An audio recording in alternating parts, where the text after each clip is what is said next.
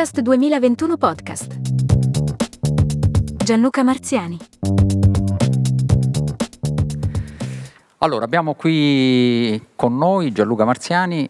gli abbiamo chiesto di venire per continuare questa conversazione che in qualche maniera caratterizza questa eh, giornata che ha, fa- che ha, a che fare con Roma, con gli spazi urbani, con il suono di Roma, e che sarà un po' l'oggetto della conversazione successiva tra Dami Rivic e Andrea Benedetti, che poi concluderà la serata con un suo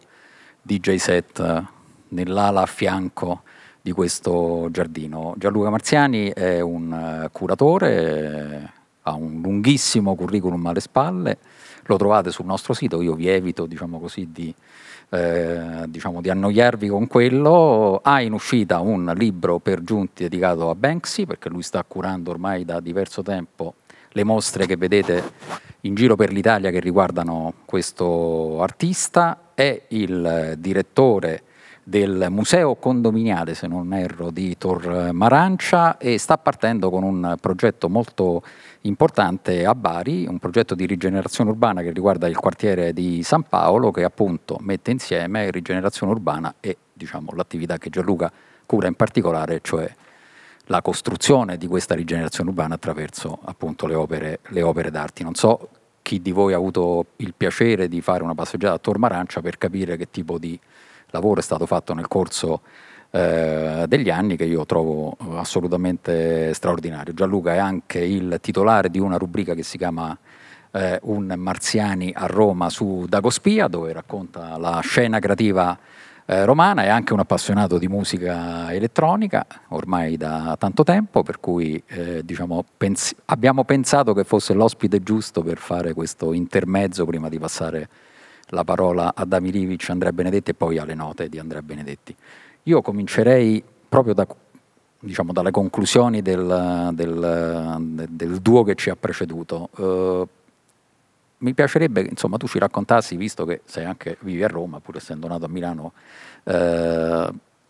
che cosa è successo negli ultimi anni, cioè come dal tuo punto di vista, diciamo, come il mondo, la scena creativa, che poi incrocia in linguaggi, sempre più incrocia linguaggi diversi, si è diciamo, innestata sul tessuto urbano complicatissimo di, di, Roma, perché quando parliamo di Roma parliamo in realtà di una realtà che contiene tante realtà al suo interno. Abbiamo avuto la Raggi, cinque anni, forse è finita. E, ehm, sì, allora hai detto la parola giusta intanto, complessità. E Roma è un esercizio continuo di complessità eh, entropiche, estremamente stimolante. È una città, una delle poche città eh, in Europa che ha una connessione eh, abbastanza continuativa e fluida tra la cosiddetta dimensione dell'underground e la dimensione immersiva dell'overground, quindi è una città che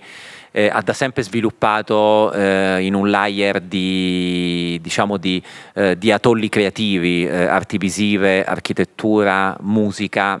quando parlo musica ovviamente parlo della musica che interessa a noi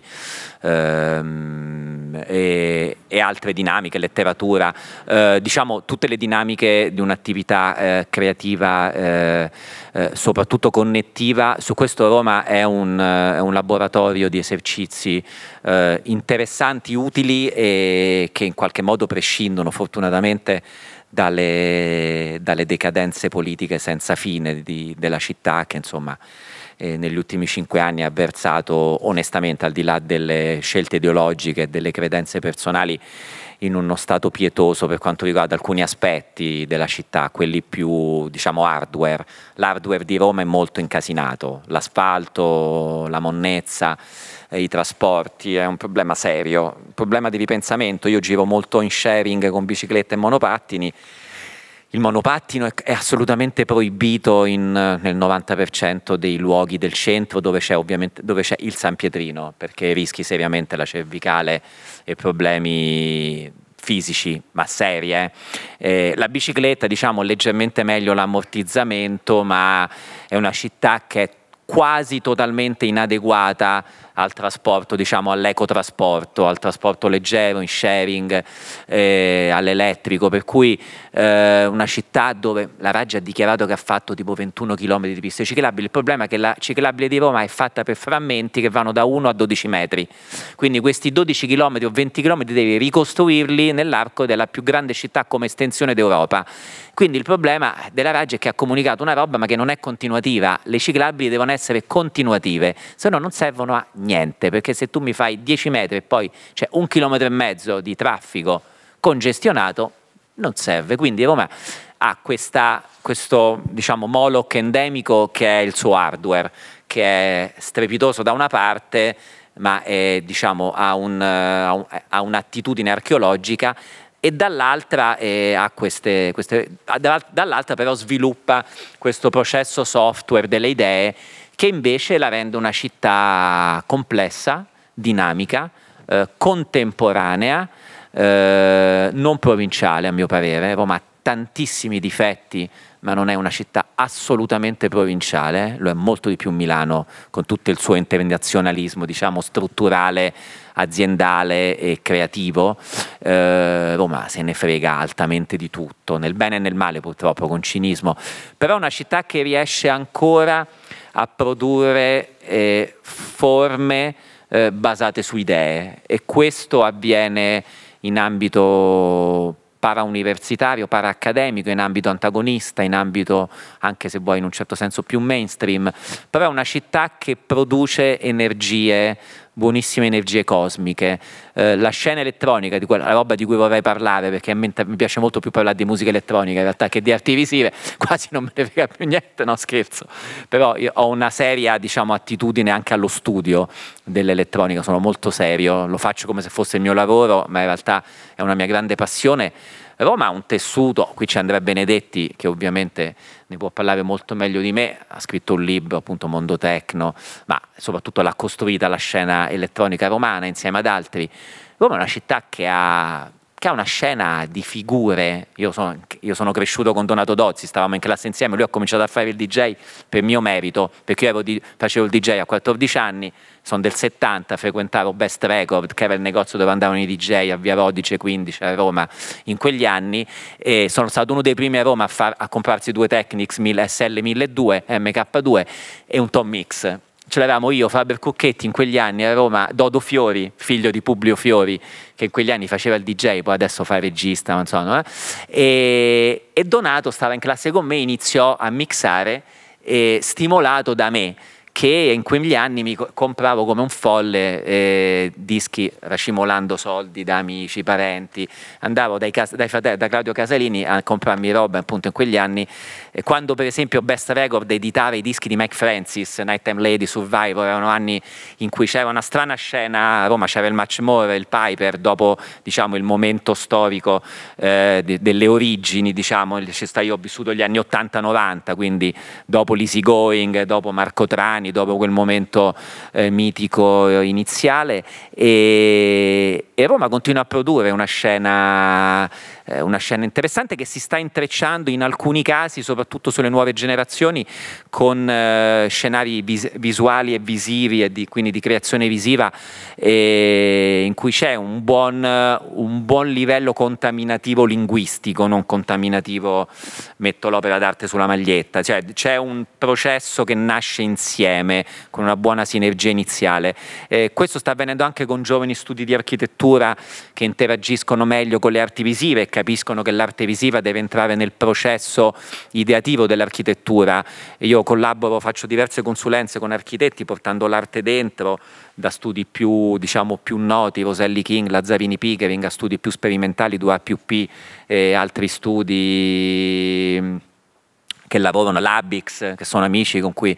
abbiamo delle visioni in comune, stiamo progettando di, di sonorizzare dei modellini in legno della Labix con uh, un progetto di, di, Donato Dozzi. Insomma, ci sono delle cose molto fighe che si possono fare. Roma esprime in questo un buon, un buon terminale di valori, i problemi sono tanti. I problemi sono principalmente da un punto di vista eh, del, da una parte di una presenza ovviamente dello Stato come politica che, che in un certo senso sporca certe dinamiche ma potrebbe diventare più utile. Dall'altra ovviamente una minor presenza di strutture private come invece accade a Milano che in, questo, in qualche modo toglie un po' più di ossigeno produttivo a realtà che talvolta hanno bisogno di quello e vengono meno supportate e meno finanziate. Eh, Giacomo Guidi, che è un amico, lo spazio Contemporary Cluster, è stato ed è a Roma un hub di idee, poi possono piacere o meno dentro, ma è un hub di idee contemporanee dove facciamo tante cose insieme, sperimentiamo tanti format e, e lì secondo me chi vuole conoscere Roma lì e in qualche altro posto eh, puoi farti un'idea eh, non tanto diciamo del, della soluzione finale perché poi quella dovrebbe essere più museografica e più istituzionale, ma è difficile anche quel processo perché ad esempio eh, Luca Lopinto, che è un bravo direttore di museo, sta dirigendo il macro con un'attitudine secondo me molto interessante, contaminativa e di produzione diciamo visuale tan- tangenziale e quindi toccando vari temi in modo, in modo laterale, però secondo me manca un L'unica cosa che sottolineo come manchevolezza è la poca attenzione alla città. Eh, il suo è un programma internazionale, quindi va benissimo, il suo è un programma aperto, eh, senza un distinguo anagrafico e geografico, però il macro nasce come museo d'arte contemporanea della città di Roma e quindi non devi essere didascalicamente il Museo degli Artisti di Roma, però dovresti avere un'attitudine di, di sguardo, di, di radar, essere, dovresti essere un po' più GPS creativo sulla città, un po' quello. Eh, mentre Contemporary Cluster, che è più libero come attitudine, essendo poi uno spazio privato, secondo me adesso si è spostato a Palazzo Brancaccio e l'hub diciamo, si espande in uno spazio molto più, se vuoi, più solenne, più aristocratico, più eh, più d'impatto, con più sale però a disposizione e secondo me lì sarà un buon osservatorio di, di accadimenti, però ecco le nuove generazioni, quelle post ideologiche mi sembrano ehm, mi sembra che in mezzo ci sia della linfa, cioè il sistema linfatico lì mi sembra che funzioni abbastanza bene. Io conosco in questo momento un po' meglio il settore, diciamo, degli artisti dico urban in senso ampio, Io, è difficile trovare una definizione per non cadere nel... non mi piace parlare di street art, tutte parole, so, sono sempre parziali rispetto alla visuale. Diciamo artisti che hanno un rapporto col linguaggio urbano e usano la grammatica del, di quello che offre la città. Ci sono delle cose interessanti che noi abbiamo sperimentato io e Stefano Antonelli a Tormarancia nel progetto Big City Life che è stato un case history perché è diventato un po' un unicum, perché non solo ha diciamo, creato una, una dimensione omogenea rispetto alla planimetria architettonica del luogo, perché è un quadrato urbanistico chiuso eh, con 26 palazzine, con delle tangenti e delle direttrici laterali, per cui è, è molto, tutto molto, molto, geometrico e molto leggibile, ma ha creato un sistema autosufficiente in cui gli inquilini, gli abitanti di Tormarancia gestiscono il museo, gestiscono il merchandising, gestiscono le visite guidate, eh, gestiscono quindi un budget dei finanziamenti che noi li facciamo avere dalla regione. E quindi è diventato un case history anche perché per una volta non fai il muro e te ne vai, ma fai un muro con loro e crei un sistema organico di scambio dove i cittadini, in questo caso gli abitanti, situazione molto complicata, 7-8 famiglie con, con, arresti domiciliari, eh, gente di tutti, insomma, anche situazioni un po' più toste, però sempre all'interno di un quadro ancora, diciamo, ci, civico e civile, e hanno creato un sistema con complessità, difficoltà, però che in un certo senso funziona. Da lì con Stefano Antonelli e altre figure stiamo sviluppando e stiamo diciamo in fase finale di realizzazione di un'accademia universitaria per curatori urbani. È un qualcosa che non esiste nel mondo, l'abbiamo inventato io e Stefano Antonelli, eh, diventerà un format fisico su Roma, ma poi sarà un format di masterclass online, quindi con eh, masterclass in lingua inglese e comunque possibilità di iscrizione aperta a tutti. Ed è un unicum perché stiamo sviluppando tre livelli di master su tre tipologie professionali che non esistono come titolazione accademica, come punteggio e come possibilità di costruire una, proprio un know-how professionale, quindi con possibilità sia per chi vuole fare il curatore ma anche per chi vuole fare imprenditoria sulla, sul mondo urbano, per chi vuole fare gestione, fundraising, rapporti con l'Europa e tutto quello che si può fare in un mestiere che è potenzialmente molto ricco. I comuni, le regioni, le città chiedono continuamente, anche troppo ormai, interventi di arte urbana andrebbero fatti in maniera sensata. Quello che spesso manca sono le figure curatoriali, io ne posso fare qualcuna all'anno, altri Stefano altri, però ovvio che non puoi fare un lavoro eh, mass market a tutti, quindi sarebbe necessario sviluppare figure di curatori con un tipo di professionalità che si relaziona con i comuni, con i sindaci, con, con la politica locale che è il vero grande problema poi nel risultato finale, per fare cose sensate. E questo sta diventando per noi un processo che nasce da Tormarancia, adesso passa per questo progetto a San Paolo di Bari, luogo difficilissimo ma progetto molto ambizioso, dove abbiamo dietro comune, regione, eh, l'ater locale, tutte le varie entità istituzionali e, e quindi l'idea è quella un po' di portare eh, la cultura eh, dell'arte urbana, diciamo, degli interventi che si possono fare in una città, coinvolgendo anche altri mestieri, altre arti, a un livello professionale più sistemico, più elevato e più anche in qualche modo che dia risultati più importanti per tutti. Quindi ci siamo messi questo obiettivo con un'accademia che stiamo, che stiamo per aprire e questa è un po' la situazione, il quadro generale. Sì, io ti, mi mantengo sul, sul quadro generale tu hai scritto ormai diversi anni fa un libro che si intitola, che ho uscito da Castelvecchi, Melting Pot, Pop, Pop scusa, che eh, teneva insieme appunto gli artisti e, e un po' la, la, la ricerca che mischiava i linguaggi diversi, no? Cioè c'era un'attenzione sì, sì. che data ormai credo sia del 2001 se non vado errato. Eh, c'ha vent'anni, sì. sì, sì. Vent'anni, quindi è una riflessione... E feci una mostra a Palazzo delle Papesse, mm, quando Palazzo delle Papesse è uno dei più bei musei italiani a Siena. Una riflessione, dico lunga, no? Eh, per non spostarti troppo dalla, dalla musica elettronica e quindi da, dal piacere di stare qui anche per ascoltare chi verrà dopo di noi, eh, in questi vent'anni ovviamente è cambiato quasi tutto, eh, come hai ben detto prima, ci avviamo sempre di più a generazioni che vivono diciamo, le ideologie di riferimento per quelli che hanno la nostra età o qualche anno di più di noi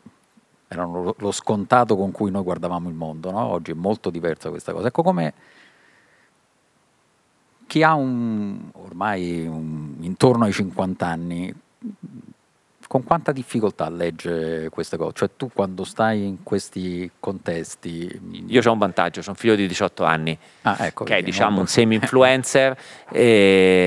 un, mio figlio è un soggetto non binario, quindi è un perfetto ibrido, diciamo maschio-femmina, sta facendo un lavoro sulla sua sessualità, sulla sua, eh, su, sulla sua estetica, ma anche sulla funzione. Lo seguo, lo seguo. E insomma, per cui ho un figlio che per fortuna mi tiene quotidianamente aggiornato su, un, su, un, su un linguaggi, forme e formule che anche da persona molto attenta quale sono, ipercontemporanea e informata quale sono, non potrei captare. Non potrei captare perché a 50 anni non puoi più captare non l'informazione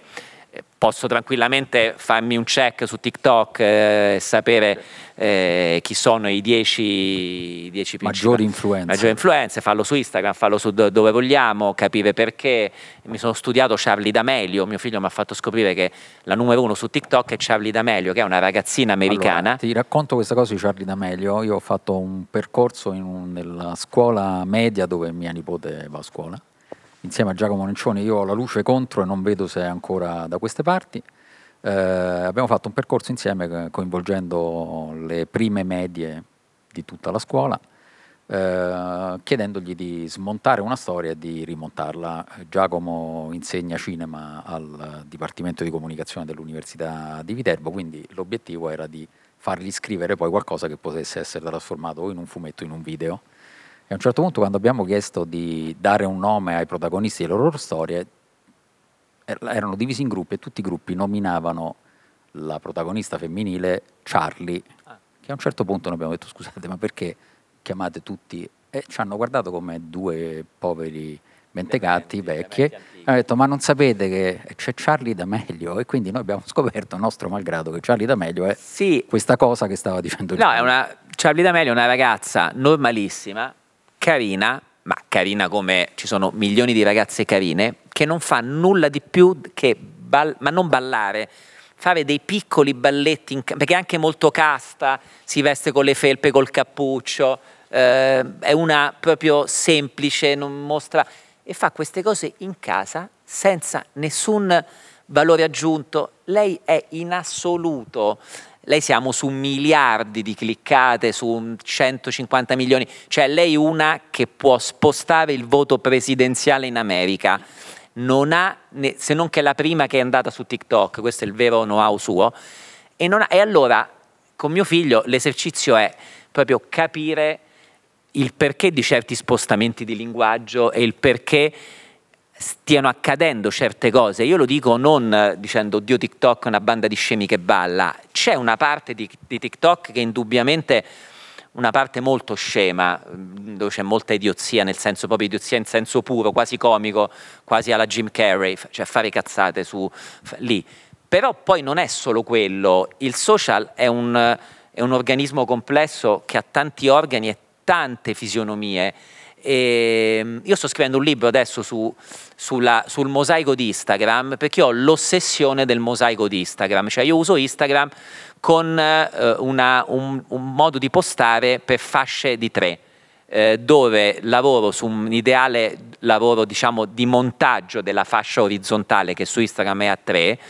e, e lavoro però poi anche sullo schema scacchiera. Questa è una cosa che fanno un po' di persone, pochissime, lo fa Kendall Girls tra gli artisti, eh, lo fanno un po' di, mh, di- eh, lo fa Emma Stoccolma per esempio, che è una bravissima artista visiva, oltre che un personaggio radiofonico, e fa questa cosa fichissima di fare di ogni foto reale un quadro e fa un Instagram basato su una fascia pulita centrale e questo dialogo campo contro campo. È un Instagram bellissimo. In realtà qua il 99% delle persone vivono Instagram come una roba dove metti delle immagini. In realtà io che vengo da un processo eh, curatoriale che nasce anche da una visuale estetica dell'opera, dell'opera nello spazio, del rapporto tra spazio e opera, dove poi è anche una mia fissazione proprio privata mia, non, posso non potevo concepire Instagram come una roba di immagini buttate, quindi sto scrivendo proprio un libro eh, studiandomi questo, così una specie di piccolo manuale, ma una roba piccolina, eh, perché mi piace questa idea di sistematizzare un, eh, un qualcosa che è diventato...